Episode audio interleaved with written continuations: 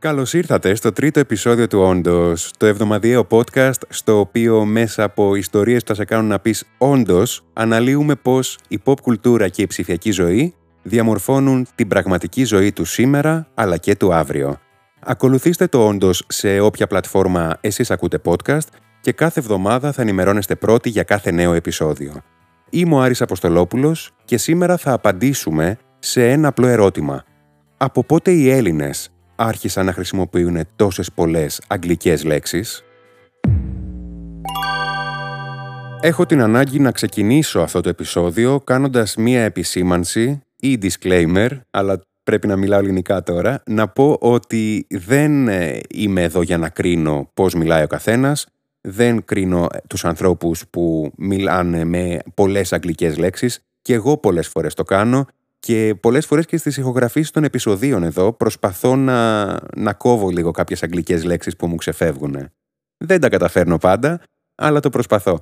Είμαστε εδώ για να δούμε πώς η γλώσσα έχει εξελιχθεί. Οκ, και είμαστε εδώ να δούμε τι μας ε, προκαλεί αυτό κιόλας στην ψυχοσύνθεσή μας, στην κοινωνία, γενικότερα όλα αυτά. Πάμε λοιπόν να ξεκινήσουμε.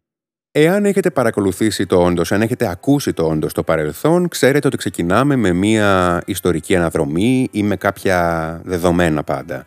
Ε, θα πάμε με μία ιστορική αναδρομή, να δούμε λίγο πώς μπήκαν τα αγγλικά τόσο πολύ στη ζωή μας σαν γλώσσα και σαν νοοτροπία. Σε γενικές γραμμές αυτό που μπορούμε να πούμε είναι ότι η τηλεόραση και τα μίντια γενικότερα έπαιξαν πολύ μεγάλο ρόλο στη διάδοση της αγγλικής γλώσσας ή των ξένων γλωσσών γενικότερα.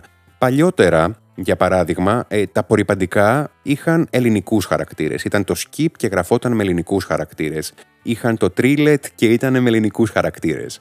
Τώρα υπάρχουν όλα με αγγλικούς χαρακτήρες, με ξένα λογότυπα, ίσως εκεί να παίζουν ρόλο και τα δικαιώματα, δεν είμαι σίγουρος, απλά μιλάμε για το πώς εισήχθησαν όλα αυτά. Ακόμα όμως και στην τηλεόραση έγινε αυτό. Παλιά ήταν τα τετράγωνα των αστέρων, ε, το Νάι Ευκαιρία, τώρα είναι το X Factor, το Masterchef, όλα αυτά. Μετά είναι και τα περιοδικά. Τα περιοδικά παλιότερα είχαμε τον οικογενειακό ταχυδρόμο, Super Κατερίνα, Κατερίνα, όλα αυτά. Τώρα είναι το Downtown, είναι το, η Lifeo, το, η Athens Voice, ξένοι τίτλοι γενικότερα. Και όλο αυτό δεν προκαλέστηκε, δεν προκλήθηκε. Κάνω μια, ένα επεισόδιο για τα ελληνικά και μιλάω λάθος ελληνικά. Όλο αυτό δεν προκλήθηκε λοιπόν από το πουθενά. Οι ταινίες άρχισαν να είναι πιο γρήγορα διαθέσιμες, οι ταινίες του Hollywood έγιναν ευρέως γνωστές. Ο κόσμος δεν έβλεπε πια βιντεοτενίες ή ελληνικές ταινίες στον κινηματογράφο. Και αυτό το οποίο φυσικά βοήθησε πολύ στην εξέλιξη και στη διάδοση βασικά της, ε, των Greeklis και της αγγλοελληνικής γλώσσας ήταν το ίντερνετ. Δεν ξέρω πόσο χρονών είστε, αλλά εάν αυτός ο ήχος σας θυμίζει κάτι, ή τον θυμάστε καλά μάλλον, όχι αν σας θυμίζει κάτι, αν το θυμάστε πολύ έντονα, πηγαίνετε κάντε όπου ακούτε γράφημα, κάντε το κεφαλο, εγκεφαλογράφημα, καρδιογράφημα, ε, στεφανιογράφημα, όλα. Κάντε τα όλα τώρα. Λοιπόν, πάμε πίσω τώρα στο θέμα. Με το ίντερνετ αυτό που έγινε ήταν η πληροφορία να είναι άκρος γρήγορα, καλά όχι και άκρος, ούτε καν γρήγορα, φόρτωνη σελίδα, να είναι πιο εύκολα προσβάσιμη και διαθέσιμη, η ξενόγλωση πληροφορία. Οπότε αναγκαστήκαμε να διαβάζουμε στα αγγλικά. Και μετά από το ίντερνετ και με το ίντερνετ μάλλον ήρθε στη ζωή μας το IRC. Το IRC, για, αν το θυμάστε επίσης κλείστε εξετάσεις κι άλλες. Το IRC λοιπόν ήταν το πρώτο chatroom που υπήρχε διαθέσιμο τουλάχιστον στην Ελλάδα. Έμπαινες μέσα και συνομιλούσες με αγνώστους. Πάρα πολύ ασφαλές, ακούγεται ειδικά για μικρά παιδιά. Έμπαινες μέσα λοιπόν και μιλούσες με ανθρώπους και δεν ήθελες να αλλάξεις το πληκτρολογιό σου, οπότε έγραφες με αγγλικούς χαρακτήρες και κάπως έτσι σιγά σιγά γεννήθηκαν τα Greeklies. Δεν ξέρω αν το θυμάστε, αλλά η πρώτη ερώτηση όταν συνομιλούσες με έναν άγνωστο στο IRC ήταν το ASL, Age Sex Location. Ρωτούσες δηλαδή ηλικία, φύlo και από πού είναι ο άλλος. Γενικότερα, ασφαλέστατο, έτσι. Και μετά, αφού σταματήσαμε να μιλάμε με αγνώστους, σιγά σιγά αρχίσαμε να μιλάμε με γνωστούς και φίλους. Οπότε στη ζωή μας ήρθε το MSN και μετά ήρθε και το Skype. Οπότε τα Greeklies συνέχισαν να, ε, να, να επεκτείνονται και να χρησιμοποιούνται ακόμα πιο πολύ. Να πούμε βέβαια ότι πριν το Skype, μετά το MSN, Τα Γκρίκλις ήταν τόσο πολύ μέσα στην ελληνική κουλτούρα που το τραγούδι «Το Νουάν Μωρό μου» που βγήκε το 2001, ο επίσημος τίτλος του είναι γραμμένο σε Γκρίκλις, επειδή ακριβώς μιλάει για ένα chatroom.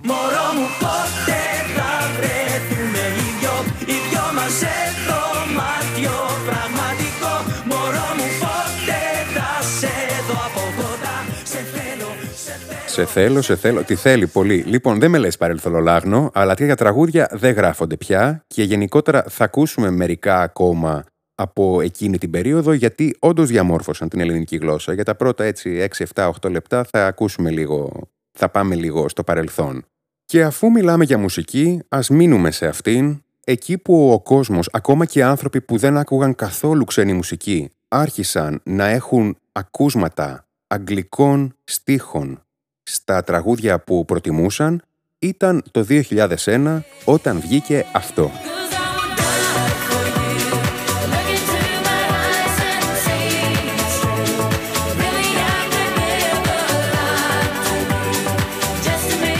Μετά το Die For You τον Antique, πιο πριν υπήρχαν καλλιτέχνες που έκαναν αγγλικούς στίχους. Ο Μιχάλης Ρακιτζή, για παράδειγμα, έχει κάνει συνεργασία με την Bonnie Tyler. Γενικότερα υπήρχαν καλλιτέχνες. Αλλά όταν βγήκε σε τόσο ευρύ κοινό, τα τραγούδια με αγγλικούς ε, στίχους, ελληνικά τραγούδια με αγγλικούς στίχους, εκτινάχθηκαν. Κυρίως η Έλενα Παπαρίζου το έκανε για αρχή, μετά συνέχισαν κι άλλοι. Και συνέχισαν και όλες οι επόμενες ε, συμμετοχές της Ελλάδας στο διαγωνισμό του Eurovision. Δεν ήταν όμως μόνο η pop μουσική που έφερε τόσο πολύ τα αγγλικά στο προσκήνιο, ήταν και η pop κουλτούρα. Και όταν λέω pop κουλτούρα δεν εννοώ μόνο τις ε, σειρές που βλέπαμε πια ή τα περιοδικά που είχαν ξένους ε, stars, ξένους ε, διάσημους στις σελίδες τους, διαβάζαμε πια για ξένους ανθρώπους. Ήταν ένα κομμάτι της pop κουλτούρας τότε και τώρα και για πάντα θα είναι τα video games. Το, το gaming άλλαξε κατά πολύ τον τρόπο με τον οποίο μιλούσαμε οι τότε νέοι τότε. Και φράσεις όπως ε, «Ρε φίλε λαγκάρι το game», ε, τώρα αυτά δεν, δεν έχει κανένα ελληνικό στοιχείο αυτή η φράση, μόνο το άρθρο, το το. Οπότε άλλαξε κατά πολύ το πώς μιλούσαμε τότε και ακόμα τις ίδιες φράσεις χρησιμοποιούμε σε πάρα πολλές περιπτώσεις. Ε, μετά ήρθαν τα smartphones. Με τα smartphones η πληροφορία έγινε ακόμα πιο διαθέσιμη. Διαβάζαμε ξένα άρθρα, διαβάζαμε ξένα νέα, διαβάζαμε στα αγγλικά πια με τα social media τα, να είναι η γλώσσα τους τότε ήταν μόνο τα αγγλικά. Δεν υπήρχε δηλαδή προβολή προφίλ, ήταν το view profile τότε στο facebook. Και αρχίσαμε να μιλάμε και με άλλους ανθρώπους από όλο τον κόσμο και μιλούσαμε στα αγγλικά με αυτούς τους ανθρώπους. Και μιας και μιλάμε για γλώσσα, ας καταρρύψουμε ένα μύθο και να πούμε ότι τα ελληνικά ποτέ δεν έχασαν για μία ψήφο το να είναι η παγκόσμια γλώσσα που θα μιλάνε όλοι. Δεν έγινε ποτέ αυτό δεν είναι σχετικό με το θέμα, αλλά επειδή μιλάμε για γλώσσα, πρέπει να το αναφέρω. Και μετά ξαφνικά, εκεί που δεν το περίμενε κανένας, τα γκρίκλις χάνονται. Και γιατί χάνονται; Χάνονται γιατί τα κινητά έγιναν touchscreen πια. Είχαν οθόνη αφής δηλαδή. Πρέπει να τα λέω λίγο στα ελληνικά σήμερα ειδικά. Είχαν οθόνη αφής. Και τι είχαν και αυτόματη διόρθωση ή αλλιώς autocorrect. Οπότε ο κατασκευαστής έλεγε: Γράφες εσύ με τα δάχτυλά σου που δεν μπορείς να τα ελέγξεις με τεράστια ακρίβεια και θα σου διορθώνω εγώ τις λέξεις. Οπότε αυτό που σιγά σιγά έγινε το, το πιο σύνηθες ήταν να γράφουν οι άνθρωποι από υπολογιστή σε γκρίκλις ώστε να μην αλλάζουν το πληκτρολόγιο και τη γλώσσα τους διαρκώς και από κινητό να γράφουν στα ελληνικά. Και για του λόγου του αληθές έχω μπροστά μου μία έρευνα από μαθητές του πρώτου πειραματικού γενικού λυκείου Αμαρουσίου σχετικά με την χρήση των γκρίκλις στην, στην πιο νέα γενιά. Σύμφωνα με την έρευνα λοιπόν, το 47%, το 47,2% λέει ότι καταφεύγουν στα γκρίκλις γιατί χρησιμοποιούν συχνά αγγλικές λέξεις και δεν χρειάζεται να αλλάζουν γλώσσα στο πληκτρολόγιο. Οπότε λοιπόν μιλάμε για μια καινούρια τάση. Την υβριδική γλώσσα. Και είναι ακριβώς το θέμα το σημερινό. Η υβριδική γλώσσα λοιπόν, που είναι στην ουσία όταν πετάς αγγλικές λέξεις μέσα στις προτάσεις σου, έχει ξεκινήσει πολύ καιρό πριν. Σίγουρα το YouTube, ε, όταν βλέπουν ξένους YouTubers οι άνθρωποι και το ίντερνετ παίζει ρόλο. Αλλά εκεί που έγινε σχεδόν αφόρητο ήταν όταν η Ελλάδα δημιούργησε το δικό της ε, οικοσύστημα με startup εταιρείες.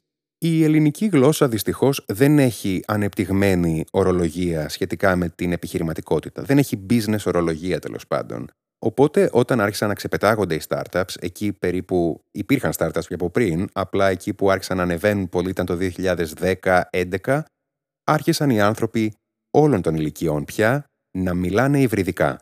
Και αυτό έγινε συνήθεια. Δεν άρχισαν να μιλάνε υβριδικά μόνο σε στιγμές που χρειαζόταν. Για παράδειγμα, το πλάνο marketing θα το πεις marketing plan. Αλλά πετάγαν και λέξεις, αντί για λύση έλεγαν solution π.χ.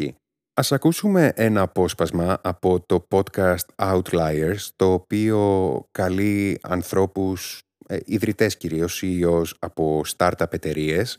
και ας ακούσουμε έτσι ένα μικρό απόσπασμα για να καταλάβετε ακριβώς τι εννοώ. Για νομίζω ότι αυτό το community είναι πολύ δυνατό, ένα πολύ δυνατό στοιχείο για μια εταιρεία. Είναι ίσως και ένα competitive advantage όσο, όσο πιο δυνατό είναι και όσο πιο ε, dense ένα community, τόσο περισσότερα μπορείς να περιμένεις και από αυτό. Είστε μια εταιρεία που είστε, είστε bootstrapped. Ε, υπήρξαν πολλές ιδέες πώς κάνουμε commercialize ε, μια τέτοια, ένα τέτοιο solution. Θα ήθελες να μας πεις. Πριν θα ήθελε ο Δημήτρης Μέμος, ο CEO της Marine Traffic, να ήθελε να μας πει. Ε, να πω κι εγώ, θα ήθελα να πω κι εγώ ότι επειδή δουλεύω πάρα πολλά χρόνια στο marketing, είμαι κι εγώ θύμα αυτής της γλώσσας. Τη χρησιμοποιώ καθημερινά και έτσι μιλάω. Όταν θέλω να μιλήσω για τα ίδια πράγματα, έτσι ακριβώς μιλάω. Αλλά με κάποιο μαγικό τρόπο καταλαβαίνουν όλοι. Καταλαβαίνουν τόσο όλοι που η μητέρα μου ίδια μου είπε προχθές ότι θέλει να μου κάνει ένα disclaimer.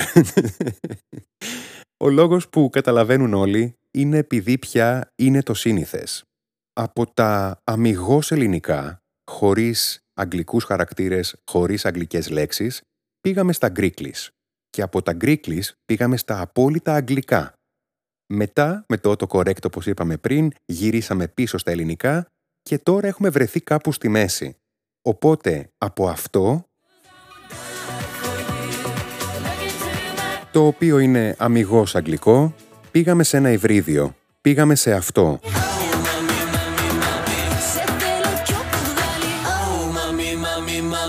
Ξαφνικά το όντως έχει γίνει hit 889 αλλά τα hit η φράση που πληρώνει. Ε, λοιπόν, δεν είναι μόνο η μουσική όμως που απέκτησε υβριδική γλώσσα και στην τηλεόραση βλέπουμε έντονη τη χρήση των ε, αγγλικών και στα social media εκτός από το Twitter το οποίο εκεί είναι μόνο το, το Greeklish shaming. Μόνο εκεί δεν επιτρέπονται τα, τα Greeklish. Αλλά το βλέπουμε να είναι στο, στο TikTok πολύ έντονα και από τους ίδιους τους ανθρώπους που ανεβάζουν βίντεο, αλλά και στα σχόλια να χρησιμοποιούνται αγγλικές λέξεις, γκρίκλις και γενικότερα μια πολύ μεικτή γλώσσα, αλλά και στο YouTube. Μάλλον θα πρέπει να κάνουμε ολόκληρο series με Hot Girl Summer. Ξεκινήσω να σας μιλάω όσο θα κάνω λίγο morning routine. Εγώ θα μιλάω για την περίοδο μου and if you like it.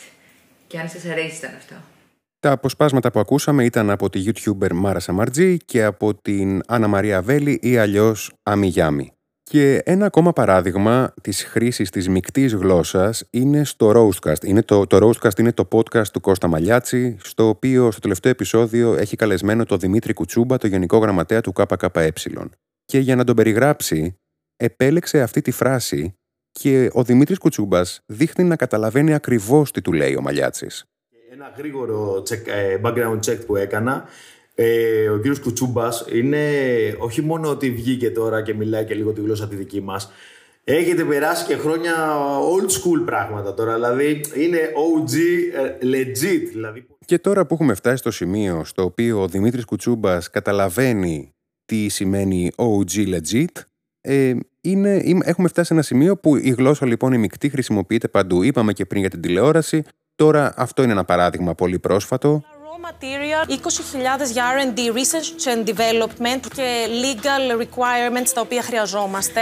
Για promo stands and collaterals για τα κανάλια που θέλω να κάνω expand με 80% gross profit που είναι με το absolute bare minimum. Αυτό το απόσπασμα ήταν από το Dragon's Den, ένα επεισόδιο. Είχε γίνει viral κιόλας στο TikTok γιατί η κοπέλα, η, κοπέλα, η κυρία, η επιχειρηματίας ε, χρησιμοποιούσε πολύ έντονα την αγγλική γλώσσα ενώ είναι Ελληνίδα. Παρ' όλα αυτά όμως, επειδή το TikTok, στο TikTok αρέσει να κρίνει και όχι να κρίνεται, να πούμε ότι η πλειοψηφία των ανθρώπων που ανεβάζουν βίντεο στο TikTok χρησιμοποιούν πάρα πολύ την αγγλική γλώσσα και μάλιστα κάποιοι από αυτούς χρησιμοποιούν και πάρα πολύ έντονη αγγλική ή αμερικάνικη προφορά. Όλο αυτό λοιπόν μας φέρνει σε ένα σημείο που ο Δημήτρης Κουτσούμπας καταλαβαίνει τι σημαίνει το OG legit, που οι γυναίκες αφεντικά γίνανε girl bosses, το μπράβο έγινε yes queen και το ρε φίλε έγινε ρεμπρό. Τα Greeklies από την άλλη μεριά είναι και αυτά κοινώς αποδεκτά σχεδόν σε όλα τα μέρη, εκτός από το Twitter κυρίως, και στο Twitter αρέσει να, να κρίνει και να μην κρίνεται, και σε κάποια forums για το βαθμό αναγνωσιμότητας, στην ουσία για το readability, γιατί δυσκολεύει κάποιους χρήστες να καταλάβουν τι εννοεί ο χρήστης. Οπότε τα Greeklies γενικά είναι τόσο αποδεκτά που εάν ψάξετε τραγούδια ελληνικά λαϊκά στο Spotify και βάλετε να, να δείτε τους στίχους, μερικοί είναι σε Greeklies. Αυτό είναι ένα παράδειγμα. Αφού, αφού είμαι το Mad Radio σήμερα, αυτό είναι ένα παράδειγμα.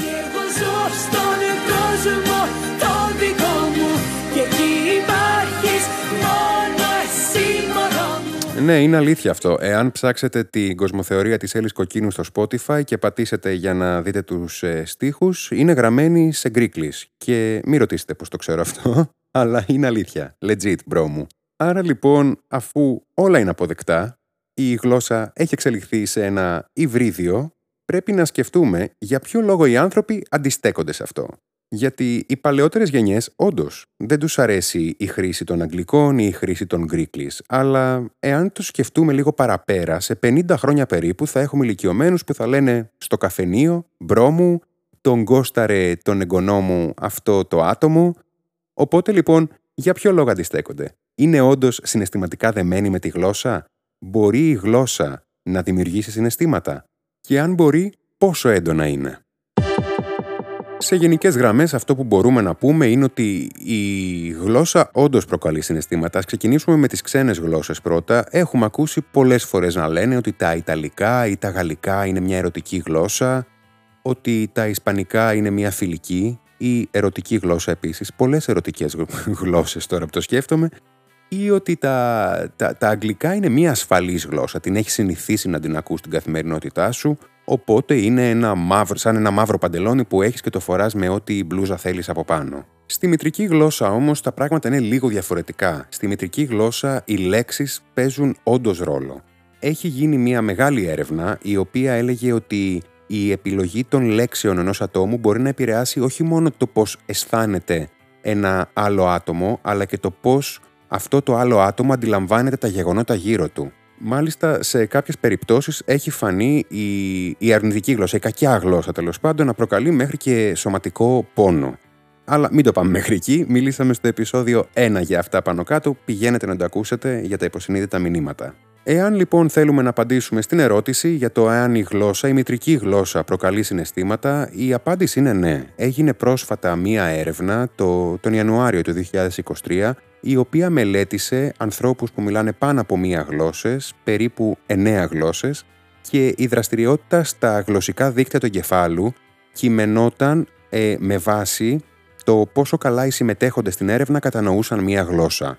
Με πιο απλά λόγια δηλαδή, όσο πιο καλά κατανοούσαν οι συμμετέχοντες στην έρευνα μία γλώσσα, τόσο πιο πολύ δραστηριότητα είχε η περιοχή του εγκεφάλου που γνωρίζει τις γλώσσες. Εκεί που ε, αυξήθηκε ιδιαίτερα δραστηριότητα ήταν όταν οι συμμετέχοντες άκουσαν γλώσσες οι οποίες έμοιαζαν με αυτές που γνώριζαν καλά και αυτό ήταν επειδή η περιοχή του εγκεφάλου, η γλωσσική περιοχή του εγκεφάλου δούλευε στην ουσία υπερορίες για να ανακαλύψουν τα νοήματα σε αυτές τις γλώσσες που έμοιαζαν με αυτές που ήξεραν. Υπήρχε όμως τον κανόνα μία εξαίρεση.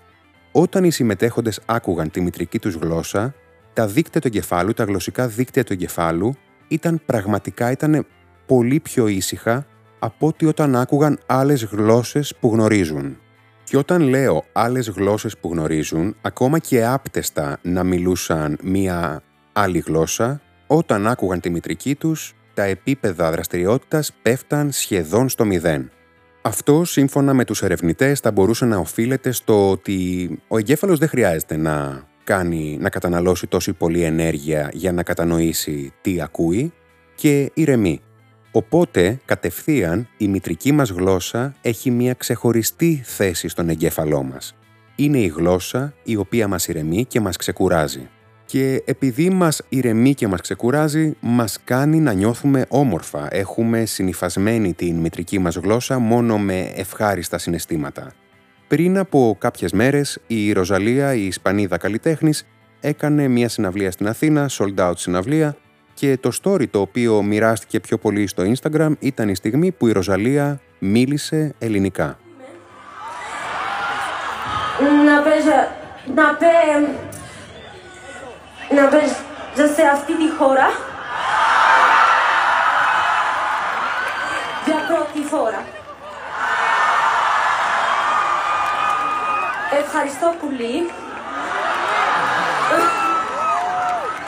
που με χορευτήκατε.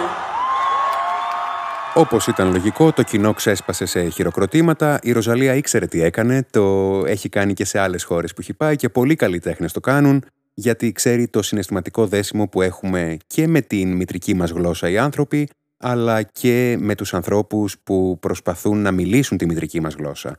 Ένα παράδειγμα είναι και αυτό φυσικά. Αγάπη μου, παραγωγή. Αγάπη μου, αγάπη μου. Αγάπη μου, εσύ. Σε λατρεύω πάρα πολύ. Πάρα πολύ.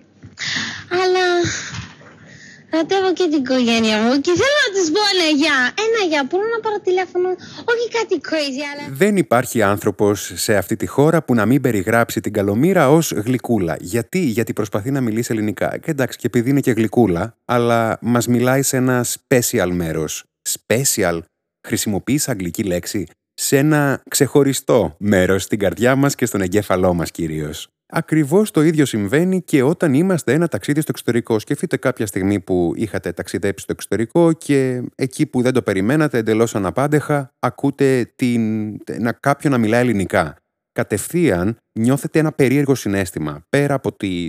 από την έκπληξη, νιώθετε ένα περίεργο συνέστημα σαν να βουλιάζει κάπως το στήθος. Αυτό, σύμφωνα με τους επιστήμονες, εξηγείται γιατί ο εγκέφαλος από την πλήρη δραστηριότητα, γνωρίζοντας ότι είναι σε μια ξένη χώρα και είναι προετοιμασμένος να καταλάβει ξένες λέξεις, πέφτει στην απόλυτη ηρεμία μέσα σε κλάσματα δευτερολέπτου για λίγη ώρα. Μην είμαι όμως τόσο πραγματιστής, μην σας λέω μόνο για εγκεφάλους κλπ. Α μιλήσουμε και λίγο για συναισθήματα.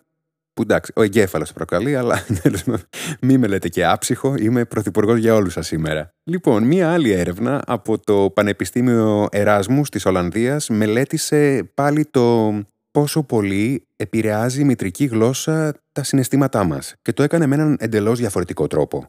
Το Πανεπιστήμιο Εράσμους στην Ολλανδία μελέτησε δίγλωσσους και τρίγλωσσους ανθρώπους στην Ευρώπη και δοκίμασαν διαφορετικά διαφημιστικά σλόγκαν για να δουν πώς ακριβώς αντιλαμβάνονται τα μηνύματα.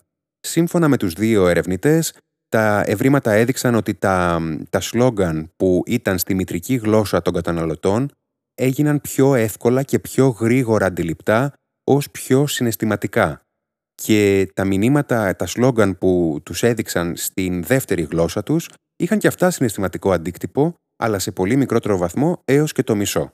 Οι, οι ερευνητές, οι οποίοι είναι τρεις τελικά, όχι δύο που είπα πριν, οι ερευνητές πιστεύουν ότι αυτό το αποτέλεσμα δεν οφείλεται στο ότι δεν καταλαβαίνουν καλά τη δεύτερη γλώσσα στην οποία τους παρουσίασαν τα διαφημιστικά σλόγκαν, είναι ότι το, θεωρούν ότι υπάρχει ένα συναισθηματικό πλεονέκτημα της μητρικής γλώσσας των καταναλωτών επειδή η μητρική γλώσσα είναι συνυφασμένη με τις προσωπικές τους αναμνήσεις και το πλαίσιο μέσα στο οποίο δημιούργησαν αυτές τις αναμνήσεις. Και αν αναρωτιέστε εάν η γλώσσα παίζει ρόλο, όχι δεν παίζει ρόλο. Όποια και να είναι η μητρική γλώσσα, ίδιο συναισθηματικό αντίκτυπο έχει στον άνθρωπο. Ένα άλλο ενδιαφέρον έβριμα όμως που αξίζει να αναφέρουμε είναι ότι το αποτέλεσμα αυτό του δεσίματος με την μητρική γλώσσα ήταν πιο έντονο στις γυναίκες παρά στους άνδρες επειδή οι ερευνητές πιστεύουν ότι οι γυναίκες έχουν ισχυρότερη μνήμη για συναισθηματικά γεγονότα. Και OK, okay, είπαμε ότι η γλώσσα έχει συναίσθημα. Τι γίνεται όμως όταν σταματάς να μιλάς τη γλώσσα σου; Μπορεί να αλλάξει ο τρόπος με τον οποίο συμπεριφέρεσαι ή νιώθεις; Η απάντηση είναι ναι. Μία έρευνα από το Πανεπιστήμιο του Λάνκαστερ προσπάθησε να δει εάν ο τρόπος που αντιλαμβανόμαστε τα χρώματα μπορεί να αλλάξει κατά τη διάρκεια της ζωής μας λόγω της γλώσσας. Μάλιστα μελέτησε Έλληνες, ελληνόφωνους ανθρώπους. Η... Στην Ελλάδα έχουμε δύο χρωματικούς όρους για να περιγράψουμε το μπλε. Έχουμε το γαλάζιο και το μπλε. Ε, το σκούρο μπλε δεν το μετράω γιατί θέλουμε έναν όρο με μία λέξη. Σύμφωνα με την έρευνα λοιπόν, οι Έλληνες που πέρασαν και περνάνε μεγάλες χρονικές περιόδους στο, στο Ηνωμένο Βασίλειο βλέπουν αυτά τα χρώματα με την πάροδο του χρόνου ως ένα ή τουλάχιστον πιο παρόμοια. Γιατί στα αγγλικά δεν υπάρχει διαφορετική λέξη για το γαλάζιο, όλα είναι μπλε.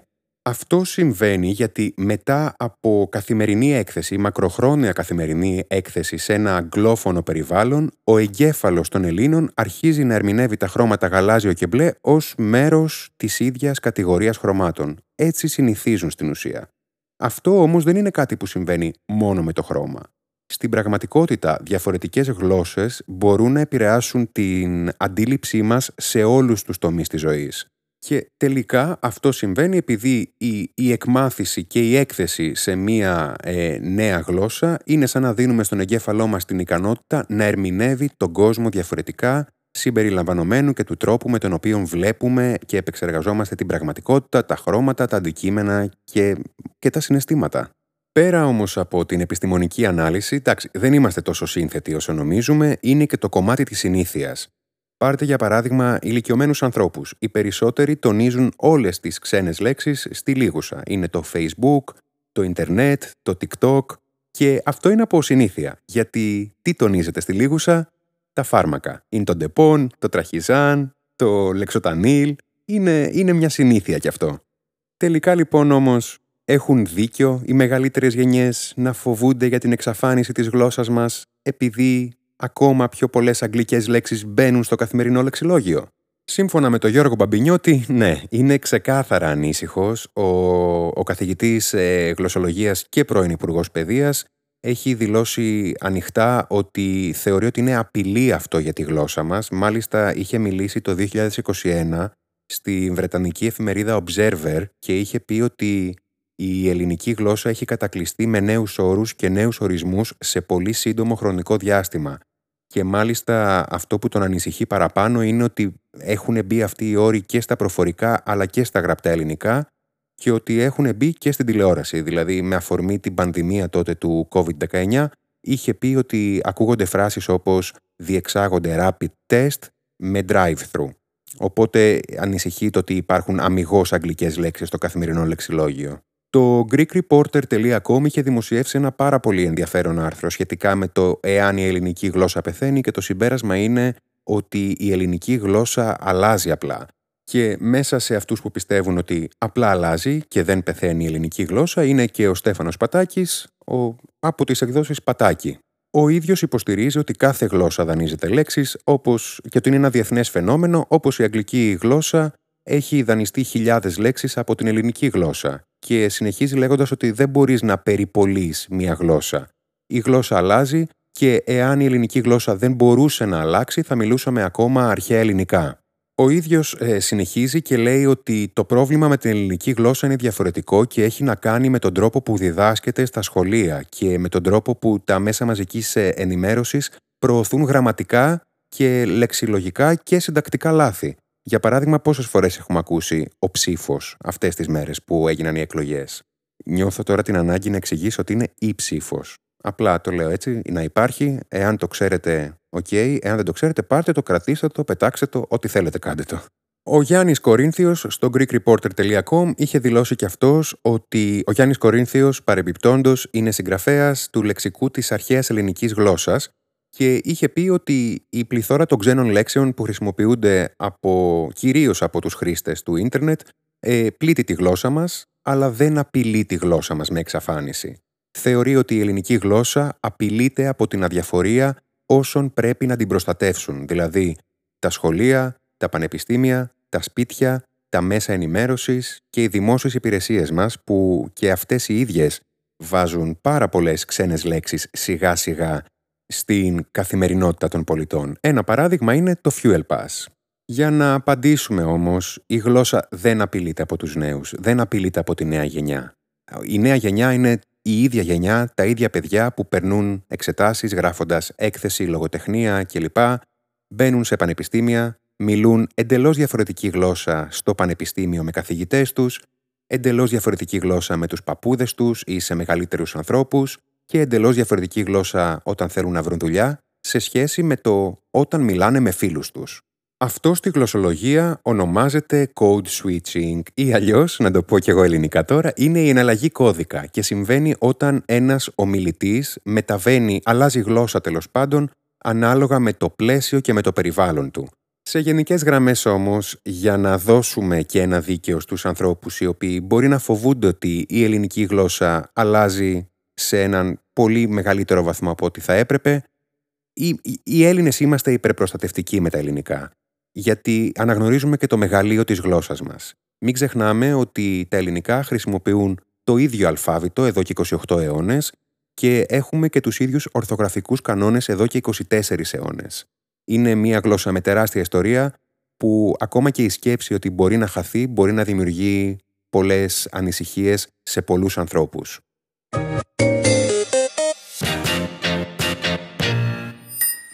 Καλώς ήρθατε στο Παρεμπιπτόντος. Το Παρεμπιπτόντος είναι ένα, μία στήλη στο τέλος κάθε επεισοδίου στην οποία αναλύουμε θέματα ή μιλάμε για κάτι σχετικό με το κυρίως θέμα του επεισοδίου ή μιλάμε για κάτι εντελώς άσχετο με το θέμα του επεισοδίου. Σήμερα έχω και τα δύο. Έχω ένα σχετικό και ένα άσχετο. Το σχετικό είναι ότι επειδή συνεργάζομαι με πολλούς Αμερικάνους, Άγγλους, γενικότερα πολλούς λαούς στη δουλειά μου, ήθελα, θέλω τα αγγλικά μου να είναι όσο πιο σωστά γίνεται. Οι Αμερικάνοι έχουν και οι Άγγλοι έχουν τρία καπ. Έχουν το καπ, το καπέλο, το καπ, τον αστυνομικό και το καπ, το, την κούπα. Ε, αλλά προφέρονται διαφορετικά επειδή το ένα γράφεται με A, το άλλο με U, το άλλο με O. Και ήθελα να μάθω πώς ακριβώς προφέρονται διαφορετικά αυτά. Λοιπόν, θα, θα μάθετε μαζί μου τώρα. Το καπέλο είναι με A. Επειδή είναι με A, προφέρεται cap, με ανοιχτό στόμα σαν να γελάς σαν να χαμογελάς την ώρα που το λες. Η κούπα είναι με U, οπότε το στόμα είναι σχετικά κλειστό, είναι cup, cup. Είναι όσο πιο κλειστό γίνεται τέλος πάντων. Και ο αστυνομικός είναι με O, οπότε είναι κάτι ενδιάμεσο, είναι cup. Είναι. Πάει Καλά, μάθατε σήμερα, ε, πολλά πράγματα. Για να το θυμάστε πιο εύκολα, σκεφτείτε τη θέση της γλώσσας. Με το A, το cap, η γλώσσα πάει επάνω στα κάτω δόντια. Με το U η γλώσσα πάει εντελώς πίσω, cup, και με το O η γλώσσα πάει κάπου στη μέση. Οπότε έχεις cup, cup, cup. Οπότε αυτά είναι. Ε, δεν θα, ε, ήθελα να σας διδάξω κάτι, τι ο Μπαμπινιώτης και ο Πατάκης θα είναι οι πιο εξέχουσες προσωπικότητες αυτού του επεισοδίου. Ε, κάτι προσπαθώ να κάνω κι εγώ. Και η άσχετη ιστορία είναι για την κοσμοθεωρία της Έλλης Κοκκίνου.